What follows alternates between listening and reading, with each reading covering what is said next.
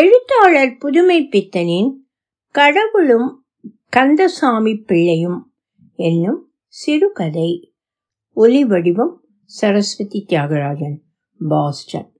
மேலகரம் மேக ராமசாமி பிள்ளை அவர்களின் ஏக புத்திரனும் செல்லப்பா என்பவருமான மேலகரம் மேக ரா கந்தசாமி பிள்ளை அவர்கள் பிராட்வேயும் எஸ்பிளனேடும் கூடுகிற சந்தியில் ஆபத்தில்லாத ஓரத்தில் நின்று கொண்டு வெகு தீவிரமாக யோசித்துக் கொண்டிருந்தார். டிராமில் ஏறி சென்றால் ஒன்றே காலனா மிஞ்சும். பக்கத்து கடையில் வெற்றிலை பாக்கு போட்டுக்கொண்டு வீட்டுக்கு நடந்து விடலாம். பஸ்ஸில் ஏறி கண்டக்டரை ஏமாற்றி கொண்டே சென்ட்ரலை கடந்து விட்டு அப்புறம் டிக்கெட் வாங்கி திருவல்லிக்கேணிக்கு போனால் அரை கப் காப்பி குடித்து விட்டு வீட்டுக்கு போகலாம். ஆனால் வெற்றிலை கிடையாது. கண்டக்டர் தான் என்னை ஏமாற்று ஏமாற்று என்று வெற்றிலை வைத்து அழைக்கும் போது அவனை ஏமாற்றுவது, அதாவது அவனை ஏமாறாமல் ஏமாற்றுவது தர்ம விரோதம். நேற்று அவன் அப்படி கேட்டபடி சென்ட்ரலிலிருந்து மட்டும் கொடுத்திருந்தால் காப்பி சாப்பிட்டிருக்கலாம். இப்பொழுது காப்பி சாப்பிட்டால் கொஞ்சம் விறுவிறுப்பாகத்தான் இருக்கும்.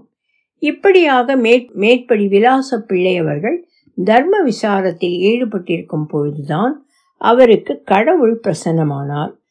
திடாரென்று அவருடைய புத்தி பரவசத்தால் மருளும்படி தோன்றி, இந்தா பிடி வரத்தை என்று வற்புறுத்தவில்லை.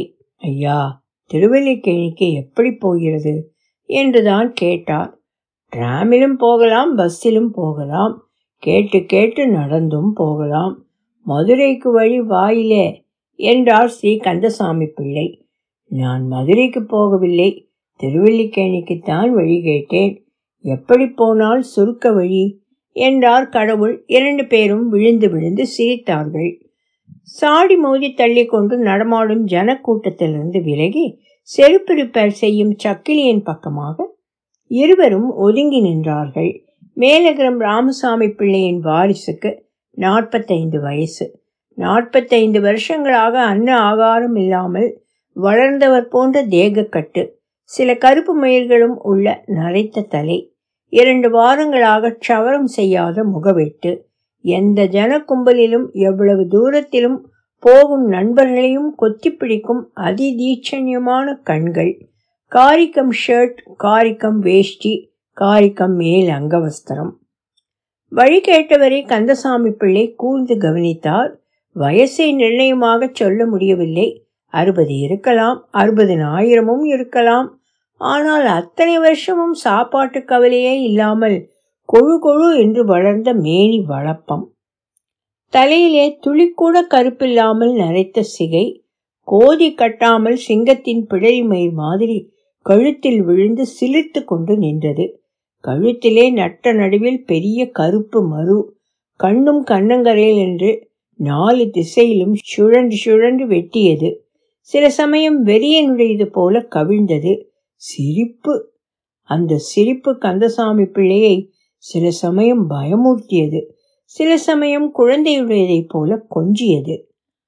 ரொம்ப தாகமாக இருக்கிறது என்றார் கடவுள். இங்கே ஜலம் கிளம் கிடைக்காது, வேணுமென்றால் காப்பி சாப்பிடலாம், அதோ இருக்கிறது காப்பி ஹோட்டல் என்றார் கந்தசாமி பிள்ளை. வாருங்கள், அதைத்தான் சாப்பிட்டு பார்ப்போம் என்றார் கடவுள். கந்தசாமி பிள்ளை பெரிய அபேதவாதி, அந்நியர் தெரிந்தவர் என்ற அற்ப பேதங்களை பாராட்டுகிறவர் அல்லர். சரி, வாருங்கள் போவோம் என்றார். பிள்ளை நம் தலையில் கட்டிவிட பார்த்தால் என்ற சந்தேகம் தட்டியது. துணிச்சல் இல்லாத வரையில் துன்பம்தான் என்பது கந்தசாமி பிள்ளையின் சங்கற்பம். இருவரும் ஒரு பெரிய ஹோட்டலுக்குள் நுழைந்தனர். கடவுள் கந்தசாமி பிள்ளையின் பின்புறமாக ஒட்டி கொண்டு பின்தொடர்ந்தார். இருவரும் ஒரு மேஜை அருகில் உட்கார்ந்தார்கள். பையனுக்கு மனப்பாடம் ஒப்பிக்க இடம் கொடுக்காமல் சூடா ஸ்ட்ராங்கா ரெண்டு கப் காப்பி என்று தலையை உலுக்கினார் கந்தசாமி பிள்ளை. தமிழை மறந்து விடாதே, இரண்டு கப் காப்பிகள் என்று சொல் என்றார் கடவுள். அப்படியல்ல, இரண்டு கப்கள் காப்பி என்று சொல்ல வேண்டும் என்று தமிழ்கொடி நாட்டினார் பிள்ளை. முறியடிக்கப்பட்ட கடவுள் அண்ணாந்து பார்த்தார். நல்ல உயரமான கட்டடமாக இருக்கிறது, வெளிச்சமும் நன்றாக வருகிறது என்றார். பின்ன பெரிய ஹோட்டல் கோழிக்குடில் மாதிரி இருக்குமோ? கோவில் கட்டுகிறது போல என்று நினைத்து கொண்டாராக்கும் சுகாதார உத்தியோகஸ்தர்கள் விடமாட்டார்கள் என்று தமது வெற்றியை தொடர்ந்து முடுக்கினார் பிள்ளை. கோவில் என்ற பதம் காதில் விழுந்ததும் கடவுளுக்கு உடம்பெல்லாம் நடுநடுங்கியது. அப்படியென்றால் என்றவர் கடவுள் தோற்றாலும் விடவில்லை. சுகாதாரம் என்றால் என்ன என்று சொல்லும் என்று கேட்டார் கடவுள். ஓ, அதுவா? மேஜையை லோஷன் போட்டு கழுவி உத்தியோகஸ்தர்கள் அபராதம் போடாமல் பார்த்து கொள்வது, பள்ளிக்கூடத்திலே பரீட்சையில் பையன்கள் தோற்று போவதற்கென்று சொல்லிக் கொடுக்கும் ஒரு பாடம். அதன்படி இந்த ஈ கொசு எல்லாம் ராட்சசர்களுக்கு சமானம். அதிலும் இந்த மாதிரி ஹோட்டலுக்குள்ளே வந்துவிட்டால் ஆபத்து தான், உயிர் தப்பாது என்று எழுதியிருக்கிறார்கள் என்றார் கந்தசாமி பிள்ளை. அவருக்கே அதிசயமாக இருந்தது இந்த பேச்சு.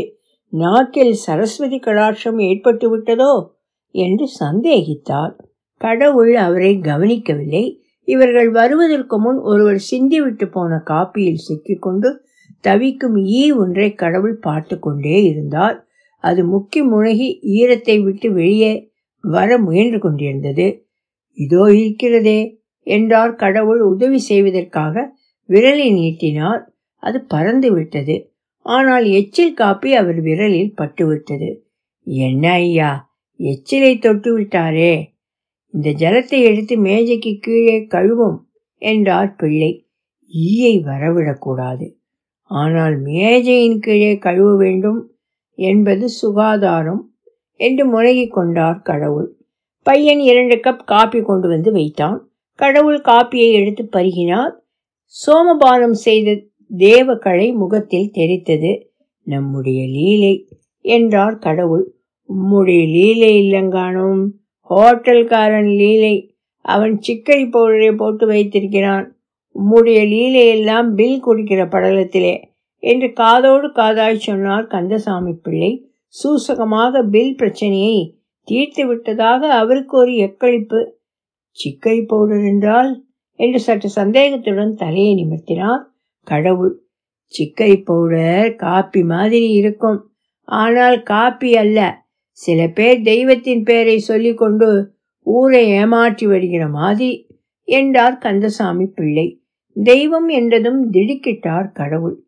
பெட்டியடியில் பில்லை கொடுக்கும் பொழுது கடவுள் புத்தம் புதிய நூறு ரூபாய் நோட்டை ஒன்றை நீட்டினார். கந்தசாமி பிள்ளை திடுக்கிட்டார். சில்லறையை கேட்டால் தரமாட்டேனா? அதற்காக மூன்றனா பில் எதற்கு?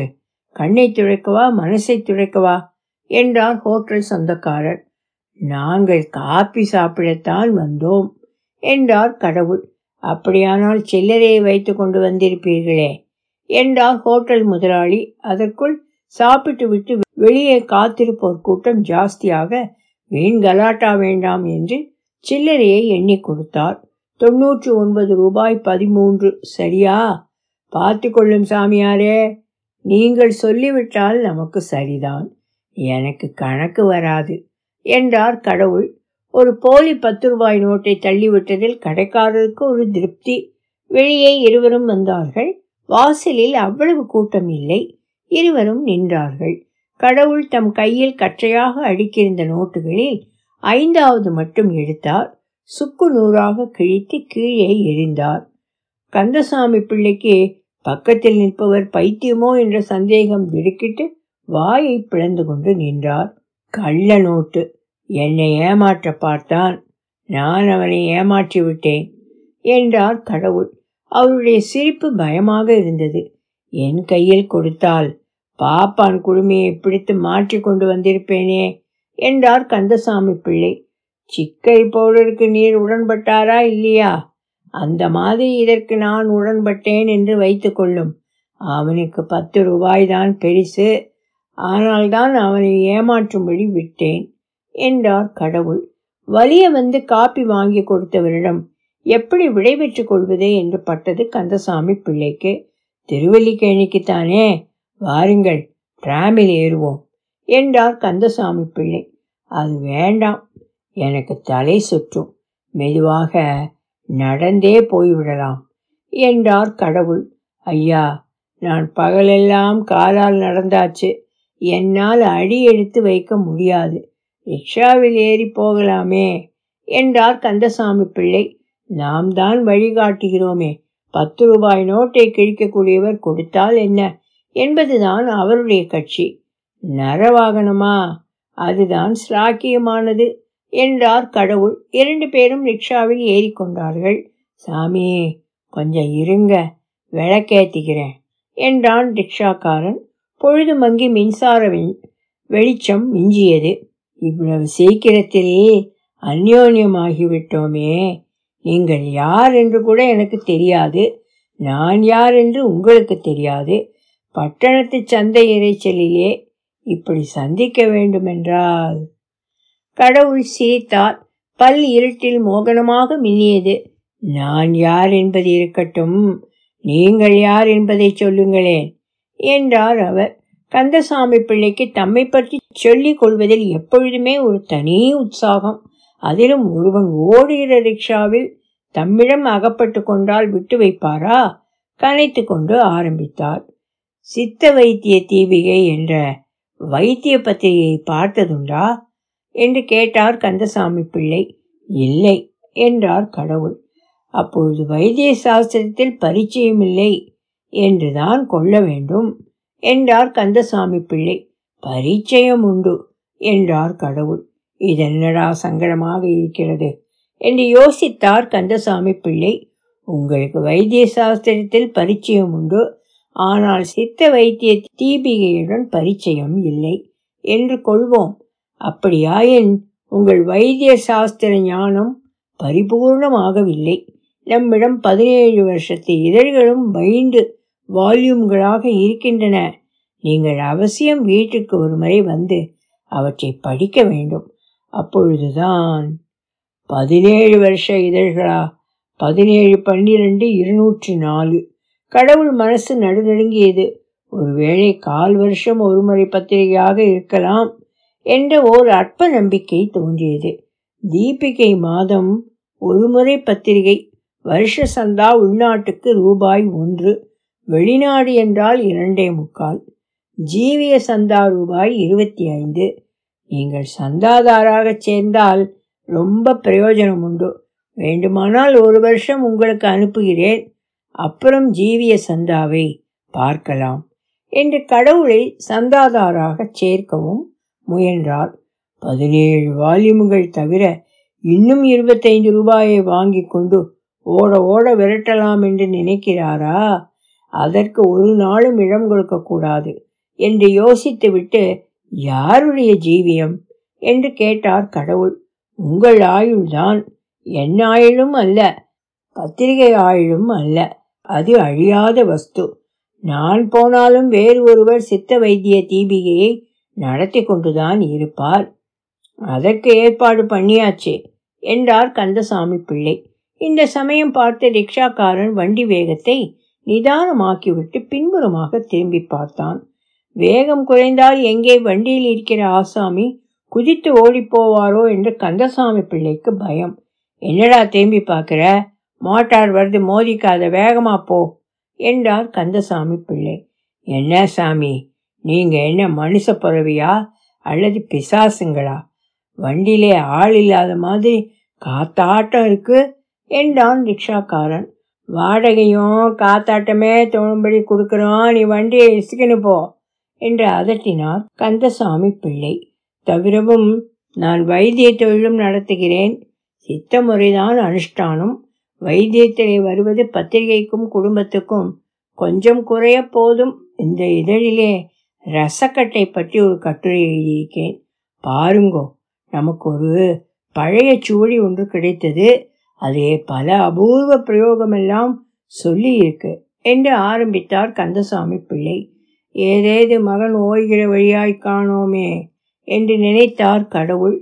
தினம் சராசரி எத்தனை பேரை வேட்டு வைப்பே என்று கேட்டார். பெருமையாக சொல்லிக் கொள்ளும்படி அவ்வளவு ஒன்றுமில்லை. மேலும் உங்களுக்கு நான் வைத்தியத்தை ஜீவனோபாயமாக வைத்திருக்கிறேன் என்பது ஞாபகம் இருக்க வேண்டும். வியாதியும் கூடுமான வரையில் அகன்று விடக்கூடாது, ஆசாமியும் தீர்ந்து விடக்கூடாது. அப்பொழுதுதான் சிகிச்சைக்கு வந்தவரிடம் வியாதியை ஒரு வியாபாரமாக வைத்து நடத்த முடியும். ஆள் அல்லது வியாதி என்ற முரட்டுத்தனமாக சிகிச்சை பண்ணினால் தொழில் நடக்காது. வியாதியும் வேகம் குறைந்து படிப்படியாய் குணமாக வேண்டும். மருந்தும் வியாதிக்கோ மனுஷனுக்கோ கெடுதல் தந்துவிடக்கூடாது. இதுதான் வியாபார முறை. இல்லாவிட்டால் இந்த பதினேழு வருஷங்களாக பத்திரிகை நடத்தி கொண்டிருக்க முடியுமா என்று கேட்டார் கந்தசாமி பிள்ளை. கடவுள் விஷயம் புரிந்தவர் போல தலையை ஆட்டினார். இப்படி உங்கள் கையை காட்டுங்கள், நாடி எப்படி அடிக்கிறது என்று பார்ப்போம் என்று கடவுளின் வலது கையை பிடித்தார் கந்தசாமி பிள்ளை.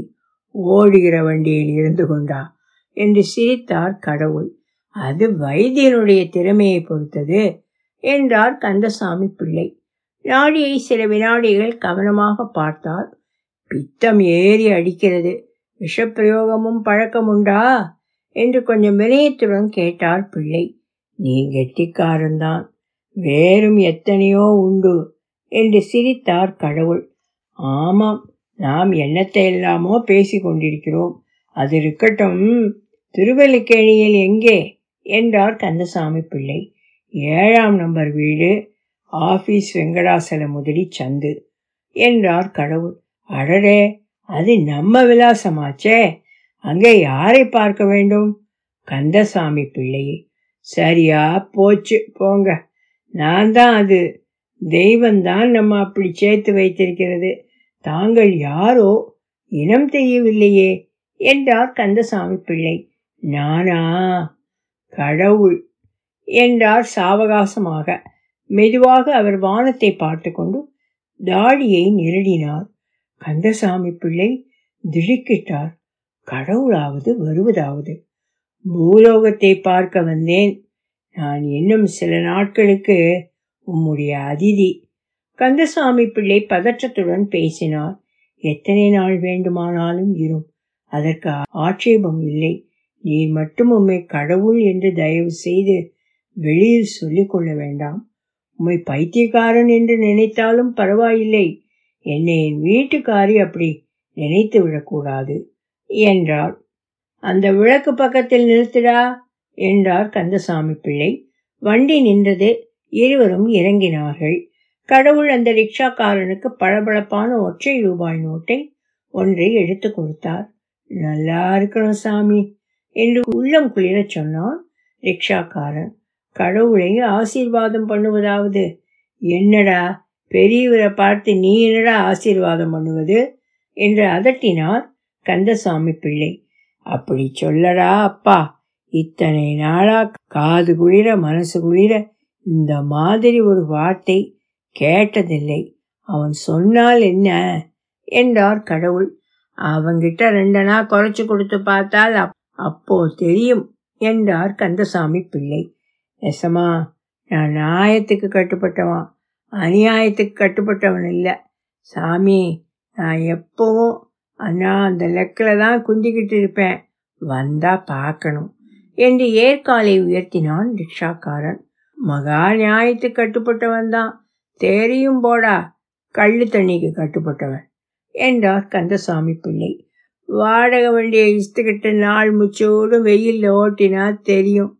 உன்னை என்ன சொல்ல, கடவுளுக்கு கண்ணில்லை, உன்னையே சொல்ல வச்சான், என்னைய கேட்க வச்சான் என்று சொல்லிக்கொண்டே வண்டியை இழுத்து சென்றான்.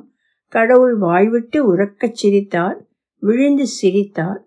மனசிலே மகிழ்ச்சி, குளிர்ச்சி. இதுதான் பூலோகம் என்றார் கந்தசாமி பிள்ளை. இவ்வளவுதானா என்றார் கடவுள். இருவரும் வீட்டை நோக்கி நடந்தார்கள்.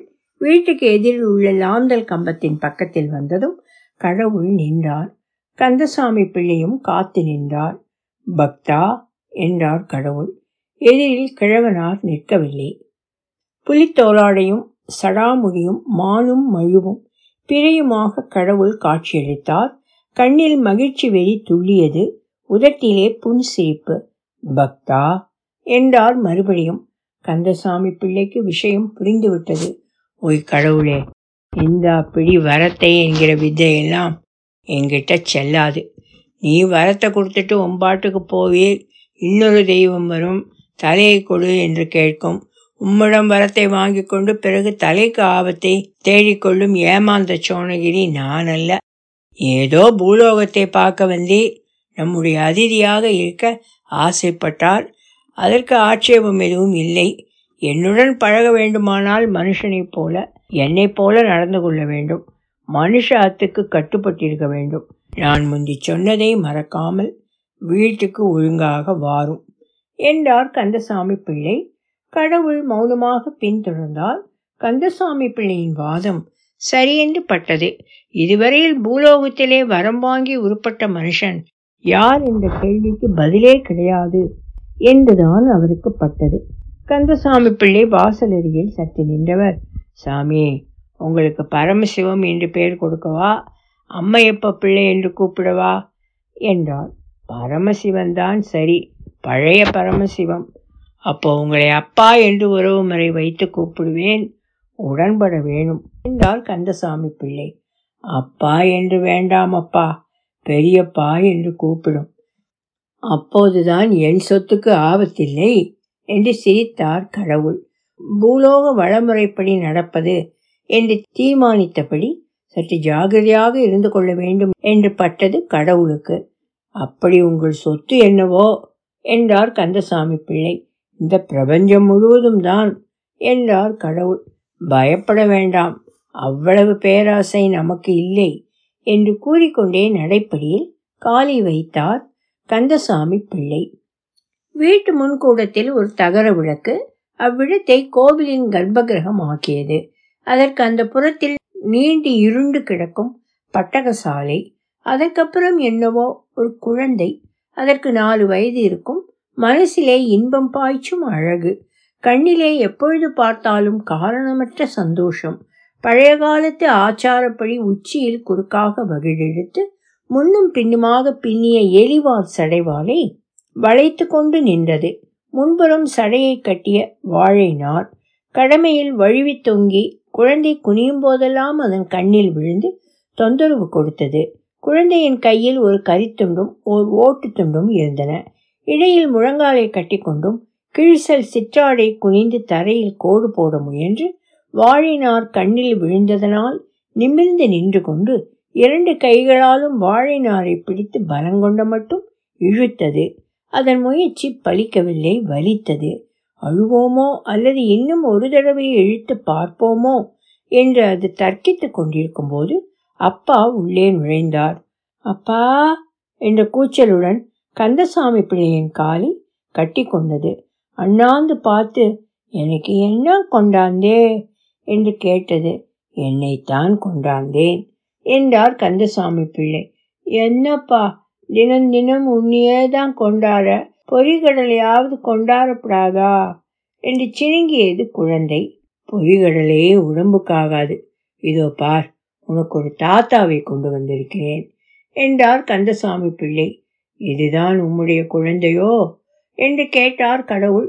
குழந்தையின் பேரில் விழுந்த கண்களை மாற்ற முடியவில்லை அவருக்கு. கந்தசாமி பிள்ளை சற்று தயங்கினார். சும்மா சொல்லும், இப்போதெல்லாம் நான் சுத்த சைவன், மண்பானை சமையல்தான் பிடிக்கும், பால் தயிர் கூட சேர்த்து கொள்வதில்லை என்று சிரித்தார் கடவுள். ஆசைக்கே என்று காலம் தப்பி பிறந்த கருவேப்பிலை கொழுந்து என்றார் கந்தசாமி பிள்ளை. இப்படி உட்காருங்கள், இப்போ குழாயிலே தண்ணீர் வராது, குடத்திலே எடுத்து கொண்டு வருகிறேன் என்று உள்ளே இருட்டில் மறைந்தார் கந்தசாமி பிள்ளை. கடவுள் துண்டை உதறி போட்டுவிட்டு கூடத்தில் உட்கார்ந்தார். மனசிலே ஒரு துருதுருப்பும் எல்லையற்ற நிம்மதியும் இருந்தன. வாடியம்மா கருவேப்பிலை கொழுந்தே என்று கைகளை நீட்டினார் கடவுள். ஒரே குதியில் அவருடைய மடியில் வந்து ஏறி கொண்டது குழந்தை. என் பேர் கருகப்பில கொழுந்தில்ல, வள்ளி. அப்பா மாத்திரம் என்ன கருப்பி கருப்பின்னு கூப்பிடுதா, நான் என்ன அப்படியா என்று கேட்டது. அது பதிலை எதிர்பார்க்கவில்லை. அதன் கண்களுக்கு தாத்தாவின் கண்டத்தில் இருந்த கருப்பு மறு தென்பட்டது. அது என்ன தாத்தா கண்ணங்கரையன்னு நவ்வாப்பழ மாதிரி கழுத்துல இருக்கு, அதை கடிச்சு திங்கணும் போல இருக்கு என்று கண்களை சிமிட்டி சிமிட்டி பேசிக்கொண்டு மடியில் எழுந்து நின்று கழுத்தில் பூ போன்ற உதடுகளை வைத்து அழுத்தியது. இளம்பல் கழுத்தில் கிளுகிழுத்தது. கடவுள் உடலே குழு குழுத்தது. கூச்சமா இருக்கு என்று உடம்பை நெளித்தார் கடவுள்.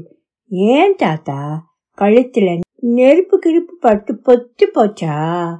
எனக்கும் இந்தா பாரு என்று தன் விரல் நுனியில் கன்றி கருத்து போன கொப்பளத்தை காட்டியது. பாப்பா, அது நாகப்பழம் தாண்டியம்மா.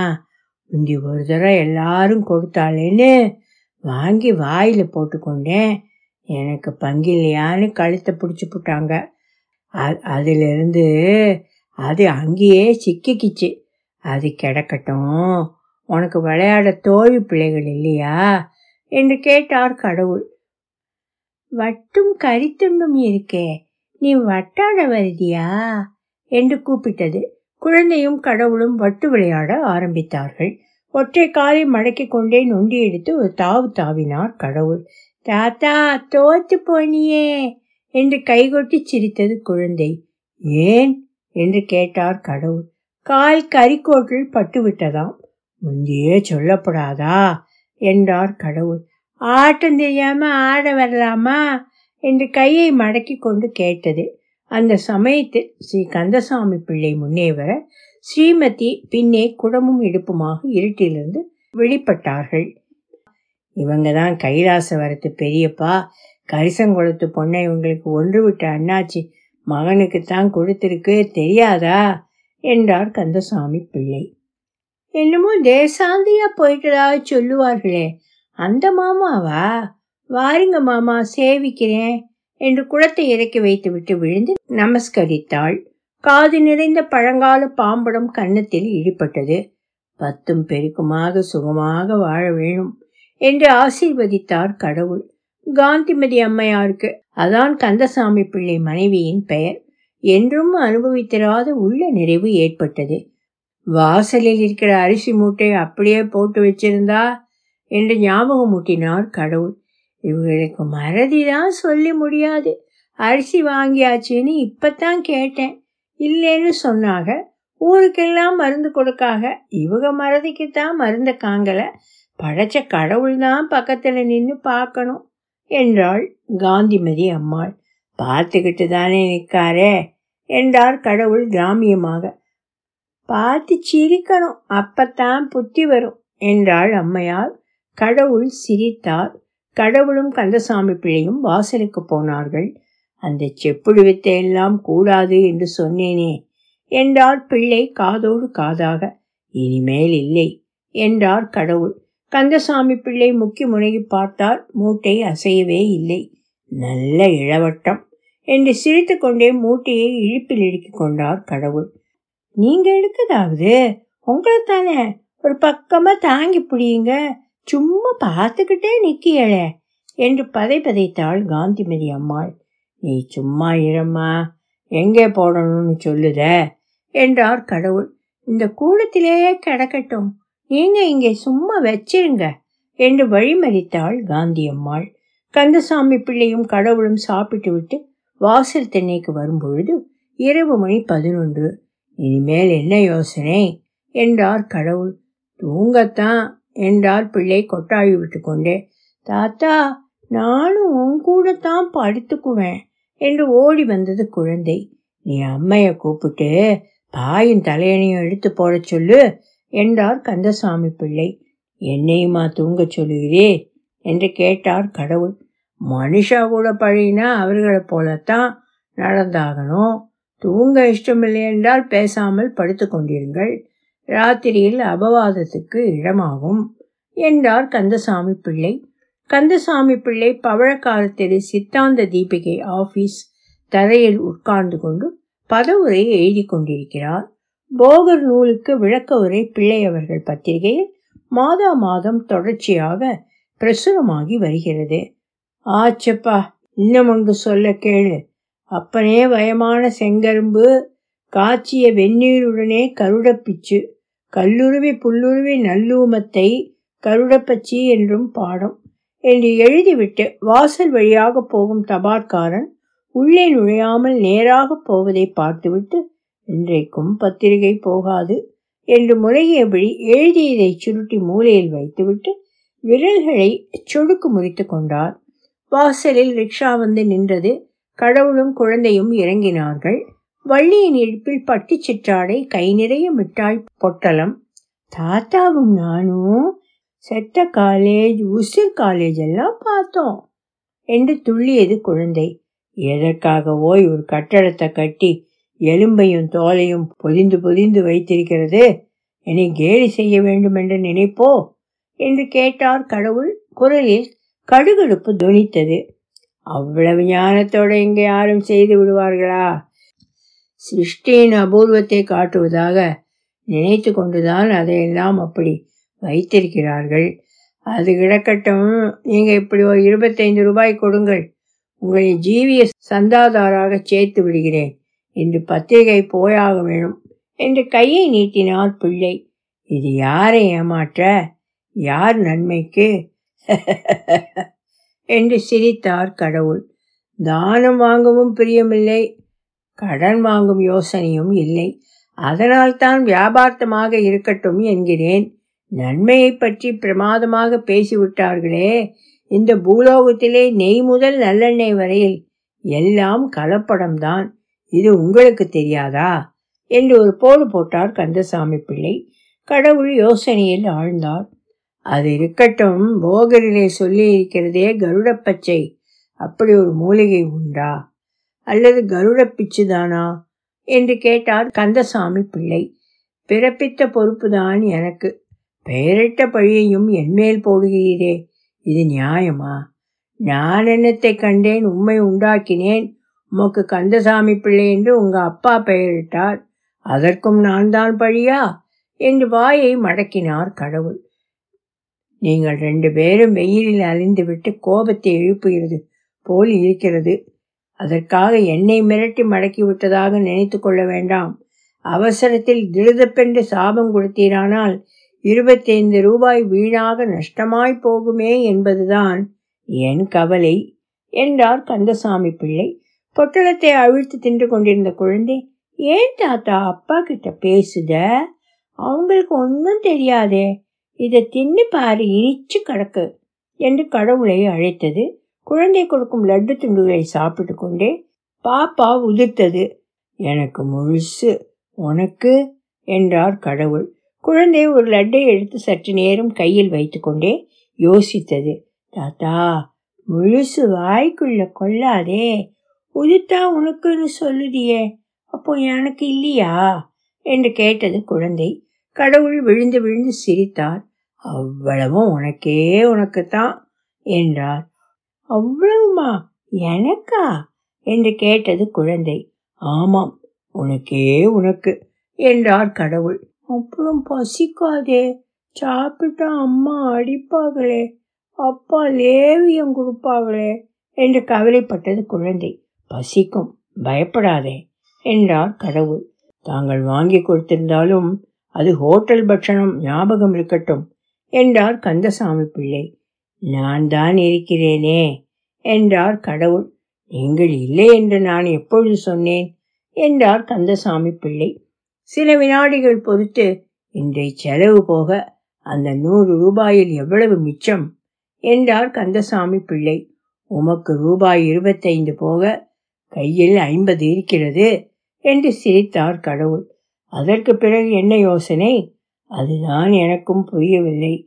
என்னை போல வைத்தியம் செய்யலாமே, உம்முடன் போட்டி போட நமக்கு இஷ்டமில்லை, அப்படி நினைத்து கொள்ள வேண்டாம்.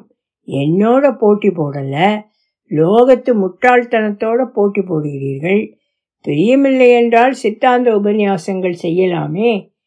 நீர் எனக்கு பிழைக்கிறதற்காக வழி சொல்லுகிறீர், அதில் புட்டு வருமா என்று சிரித்தார் கடவுள். அப்போ எனக்குத்தான் கூத்து ஆட நன்றாக வருமே, என்ன சொல்லுகிறீர்? தேவியை வேண்டுமானாலும் தருவிக்கிறேன். கந்தசாமி பிள்ளை சிறிது யோசித்தார்.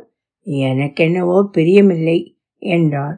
பிறகு பிழைக்கிற வழி என்னங்கானும், பிரபஞ்சமே எங்கள் ஆட்டத்தை வைத்துத்தானே பிழைக்கிறது, உங்கள் இஷ்டம் என்றார் கந்தசாமி பிள்ளை. கந்தசாமி பிள்ளை மறுபடியும் சிறிது நேரம் சிரித்தார். வாருங்கள் போவோம் என்று ஆணியில் கிடந்த மேல் வேட்டியை எடுத்து உதறி போட்டு கொண்டார். குழந்தை என்றார் கடவுள். அதுதான் உறங்குகிறதே, வருகிற வரையிலும் உறங்கட்டும் என்றார் பிள்ளை. கால் மணி போது கழித்து மூன்று பேர் திவான் பகதூர் பகதீஸ்வர சாஸ்திரிகள் பங்களாவுக்குள் நுழைந்தனர். ஒருவர் கந்தசாமி பிள்ளை, மற்றொருவர் கடவுள், மூன்றாவது பெண் தேவி. நான் இவருக்கு தங்க புஷ்பம் செய்து கொடுத்து வருகிறேன், நான் சொன்னால் கேட்பார் என்று விளக்கிக் கொண்டே முன் வராந்தா படிக்கட்டுகளில் ஏறினார் பிள்ளை. இருவரும் பின்தொடர்ந்தனர். தேவியின் கையில் ஒரு சிறு மூட்டை இருந்தது. சாமி இருக்காங்களா, நான் வந்திருக்கேன் என்று சொல்லு, சாமி இருக்காங்களா, நான் வந்திருக்கேன் என்று சொல்லு என்று அதிகாரத்தோடு வேலைக்காரனிடம் சொன்னார் கந்தசாமி பிள்ளை. பிள்ளை அவர்களா, வரவேணும் வரவேணும், பஸ்பம் நேத்தோட தீந்து போச்சே, உங்களை காணவில்லையே என்று கவலைப்பட்டேன் என்று கலகலத்த பேச்சுடன் வெம்பிய சரீரமும் மல்வேஷ்டியும் தங்க விளிம்பு கண்ணாடியுமாக ஒரு திவான் பகதூர் ஓடி வந்தது. எல்லோரையும் கும்பிட்டு கொண்டே அது சாய்வு நாற்காலியை உட்கார்ந்து கொண்டது. உட்காருங்கள் உட்காருங்கள் என்றார் திவான் பகதூர். கந்தசாமி பிள்ளை அவரது நாடியை பிடித்து பார்த்து கொண்டே, பரவாயில்லை, சாயங்காலம் பஸ்மத்தை அனுப்பி வைக்கிறேன், நான் வந்தது இவாளை உங்களுக்கு பரிச்சயம் பண்ணி வைக்க, இவாள் ரெண்டு பேரும் நாட்டிய சாஸ்திர சாகரம், உங்கள் நிறுத்திய கலாமண்டலியில் வசதி பண்ணினா சௌகரியமாக இருக்கும் என்றார் கந்தசாமி பிள்ளை. திவான் பகதூரின் உற்சாகம் எல்லாம் ஆமையின் காலும் தலையும் போல் உள்வாங்கின. கைகளை குவித்து ஆள்காட்டி விரல்களையும் கட்டை விரல்களையும் முறையே மூக்கிலும் மோவாய்க்கட்டையிலுமாக வைத்து கொண்டு ம் என்று தலையை அசைத்து கொடுத்து கொண்டிருந்தார். இவர் பெயர் கூத்தனார், இந்த அம்மாளின் பெயர் பார்வதி, இருவரும் தம்பதிகள் என்று உறவை சற்று விளக்கி வைத்தார் கந்தசாமி பிள்ளை. நான் கேள்விப்பட்டதே இல்லை, இதற்கு முன் நீங்கள் எங்கேயாவது ஆடியிருக்கிறீர்களா என்று தேவியை பார்த்து கொண்டு கூத்தனாரிடம் திவான் பகதூர் கேட்டார். கடவுளுக்கு வாய் திறக்க சந்தர்ப்பம் கொடுக்காமல் நாங்கள் ஆடாத இடமில்லை என்றாள் தேவி. என்னவோ என் கண்ணில் படவில்லை, இருக்கட்டும், அம்மா ரொம்ப கருப்பா இருக்காங்களே, சதசிலே சோபிக்காதே என்றுதான் யோசிக்கிறேன் என்றார் வர்ணபதே திவான் பகதூர். பெண் பார்க்க வந்தீரா அல்லது நாட்டியம் பார்க்கிறதாக யோசனையோ என்று கேட்டாள் தேவி. அம்மா கோவிச்சுக்கப்படாது, ஒன்று சொல்லுகிறேன் கேளுங்க, கலைக்கும் கருப்புக்கும் கானாவுக்கும் மேலே சம்பந்தமே கிடையாது. நானும் முப்பது வருஷமா இந்த கலாமண்டலியிலே பிரசிடென்டாய் இருந்து வருகிறேன். சபைக்கு வந்தவர்கள் எல்லோருக்கும் கண்கள் தான் கருத்திருக்கும். உம்ம மண்டலியுமாச்சு சுண்டலியுமாச்சு என்று சொல்லிக்கொண்டே தேவி எழுந்திருந்தாள். அப்படி கோவிக்கப்படாது என்று ஏக காலத்தில் திவான் பகதூரும் கந்தசாமி பிள்ளையும் எழுந்திருந்தார்கள். இவர்கள் புது புது பாணியிலே நாட்டியம் ஆடுவார்கள், அந்த மாதிரி இந்த பக்கத்திலேயே பார்த்திருக்க முடியாது. சாஸ்திரம் இவர்களிடம் பிச்சை வாங்க வேணும், ஒரு முறைதான் சற்று பாருங்களேன் என்று மீண்டும் சிபாரிசு செய்தார் கந்தசாமி பிள்ளை. சரி பார்க்கிறது, பார்க்கிறதுக்கு என்ன ஆட்சேபம் என்று சொல்லிக்கொண்டு சாய்வு நாற்காலியில் சாய்ந்தார். சரி நடக்கட்டும் என்று சொல்லிக்கொண்டு இமைகளை மூடினார். எங்கே இடம் விசாலமாக இருக்கும் என்று தேவி எழுந்து நின்று சுற்றுமுற்றும் பார்த்தாள். அந்த நடுகாலுக்குள்ளேயே போவோமே என்றார் கடவுள். சரி என்று உள்ளே போய் கதவை சாத்தி கொண்டார்கள். சில வினாடிகளுக்கெல்லாம் உள்ளிருந்து கணீர் என்று கம்பீரமான குரலில் இசை எழுந்தது. மயாருத்ரனாம் இவன் மயாருத்ரனாம். கதவுகள் திறந்தன. கடவுள் புலித்தோலுடையும் திரிசூலமும் பாம்பும் கங்கையும் சடையும் பின்னி பொருள கண்மூடி சிலையாக நின்றிருந்தார். மறுபடியும் இசை மின்னலை சிக்கல் எடுத்து உதறியது போல ஒரு வெட்டு வெட்டி திரும்புகையில் கடவுள் கையில் சூலம் மின்னி குதித்தது. கண்களில் வெறியும் உதட்டில் சிரிப்பும் புரண்டோட காலை தூக்கினார். கந்தசாமி பிள்ளைக்கு நெஞ்சில் உதைப்பு எடுத்து கொண்டது. கடவுள் கொடுத்த வாக்கை மறந்துவிட்டார் என்று நினைத்து பதறி எழுந்தார். ஓய் கூத்தனாரே, உன் கூத்தை கொஞ்சம் நிறுத்தும், சட் வெறும் தெருக்கூத்தாக இருக்கு, என்னங்கானும் போர்னியோ காட்டு மிராண்டி மாதிரி வேஷம் போட்டுக்கொண்டு என்று அதட்டினார் திவான் பகதூர். ஆடிய பாதத்தை அப்படியே நிறுத்தி சூலத்தில் சாய்ந்தபடி பார்த்து கொண்டே நின்றார் கடவுள். ஓய் கலைனா என்னன்னு தெரியுமாங்கானோ, புலித்தோலைத்தான் கட்டி கொண்டாரே, பாம்புன்னா பாம்பையா பிடிச்சு கொண்டு வருவா, பாம்பு மாதிரி ஆபரணம் போட்டுக்கொள்ள வேணும், புய்த்தோல் மாதிரி பட்டு கட்டி கொள்ள வேணும். கலைக்கு முதல் அம்சம் கண்ணுக்கு அழகும் காணும்.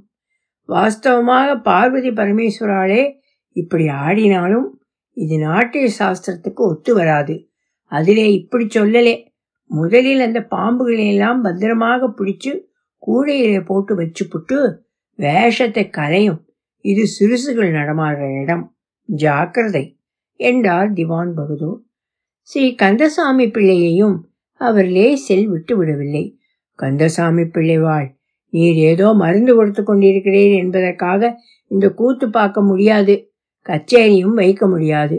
அப்புறம் நாலு பேரோட தெருவிலே நான் நடமாட வேண்டாம். கால் மணி நேரம் கழித்து சித்த வைத்திய தீபிகை ஆபீஸில் இரண்டு பேர் உட்கார்ந்து கொண்டிருந்தார்கள். தேவியை தவிர குழந்தை பாயில் படுத்து தூங்கிக் கொண்டிருந்தது. இரண்டு பேரும் மௌனமாக இருந்தார்கள். தெரிந்த தொழிலை கொண்டு லோகத்தில் பிழைக்க முடியாது போல இருக்கே என்றார் கடவுள். நான் சொன்னது உங்களுக்கு பிடிக்கவில்லை, உங்களுக்கு பிடித்தது லோகத்துக்கு பிடிக்கவில்லை. வேணுமென்றால் தேவார பாடசாலை நடத்தி பார்க்கிறது தானே கடவுள் என்று நாக்கை சூழ் கொட்டினார். அதுக்குள்ளேயே பூலோகம் பிடிச்சு போச்சோ, உம்மை பார்த்தால் உலகத்தை பார்த்தது போல் என்றார் கடவுள். உங்களை பார்த்தாலோ என்று சிரித்தார் கந்தசாமி பிள்ளை. உங்களிடமெல்லாம் எட்டி நின்று வரம் கொடுக்கலாம், உடன் இருந்து வாழ முடியாது என்றார் கடவுள். உங்கள் வர்க்கமே அதற்குத்தான் லாயக்கு என்றார் கந்தசாமி பிள்ளை. அவருக்கு பதில் சொல்ல அங்கே யாரும் இல்லை. மேஜையின் மேல் ஜீவிய சந்தா ரூபாய் இருபத்தைந்து நோட்டாக கிடந்தது. கைலாசபுரம் பழைய பரமசிவம் பிள்ளை ஜீவிய சந்தா வரவு ரூபாய் இருபத்தைந்து என்று கணக்கில் பதிந்தார் கந்தசாமி பிள்ளை. தாத்தா ஊருக்கு போயாச்சாப்பா என்று கேட்டுக்கொண்டே எழுந்து உட்கார்ந்தது குழந்தை. ஒலி வடிவம் சரஸ்வதி தியாகராஜன், பாஸ்கர்.